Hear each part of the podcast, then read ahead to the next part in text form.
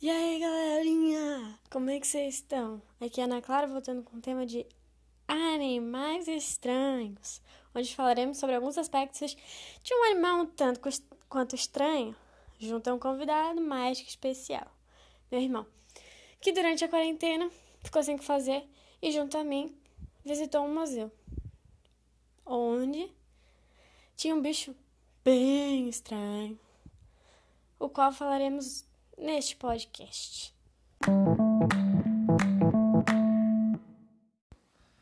Boa noite, Ana. Muito obrigado pelo convite. É, então, meu povo, hoje, infelizmente, não falaremos sobre um povo, mas sim sobre um sapo. Ou será uma tartaruga? Não sei, talvez até o final a gente descubra. Mas como assim, sapo ou tartaruga? Pois é, para descobrir, a gente vai ter que ir até a Austrália. Lá do outro lado do mundo. Austrália? Mas como assim Austrália? Pois é, Ana Clara. Claro, eu não necessariamente tive que ir até a Austrália para saber sobre a Austrália. Tu usou a internet, né? Exatamente. E usando a internet, a gente tem consciência de um mundo muito vago de um mundo com muitas curiosidades e muitas coisas muito místicas, como por exemplo, um animal meio sapo e meio tartaruga. Brincadeira. Agora eu fiquei interessada. Esse bicho, ele é um sapo ou uma tartaruga? É réptil anfíbio? Essa é uma boa questão. Não, mas na verdade eu estou falando de um sapo. Ele é um anfíbio. Do filo cordata, a ordem dele é Anura, que significa sem cauda, como a maioria dos anfíbios, né? A família dele Myobatrachody. O gênero? Myobatrachus. E a espécie dele? Myobatrachus goldie.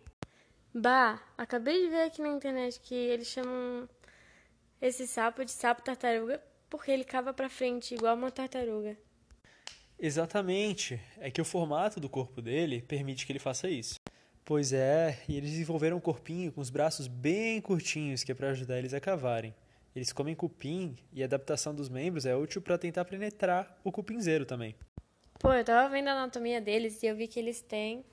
O corpo deles é tão pequeno que eles chegam a medir 45 milímetros, o que chega a ser a mais ou menos a largura de um mindinho. Pois é, Ana. Sabia que o filo deles tem a pele úmida, quatro patas e cada uma com cinco dedos? Parece até a gente no verão. É, outra coisa que eles têm bastante diferente da gente é que quando eles são larvas, eles não têm um pulmão. A gente já nasce com pulmão, né?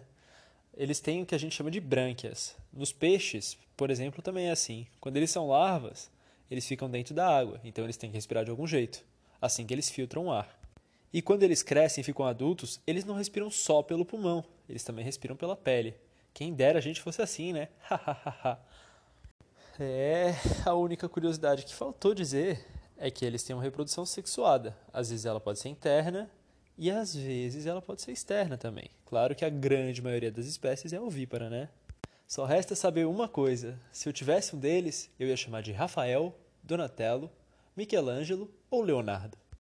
É, não foi tão boa a piada. Até porque ele é um sapo e não uma tartaruga.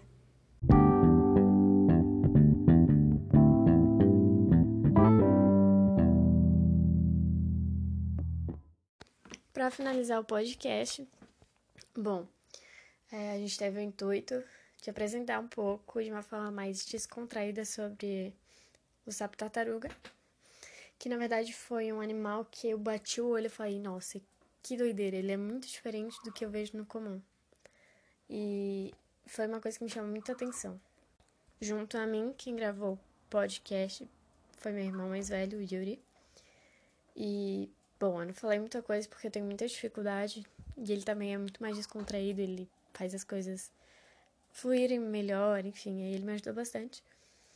E esse podcast, ele aproxima bastante eu e meu irmão, porque ele me ajudou no trabalho desde o começo e fez o trabalho ficar mais divertido, sabe? Então é isso. Para finalizar o podcast, bom, é, a gente teve o intuito de apresentar um pouco de uma forma mais descontraída sobre o sapo tartaruga, que na verdade foi um animal que eu bati o olho e falei, nossa, que doideira, ele é muito diferente do que eu vejo no comum. E foi uma coisa que me chamou muita atenção.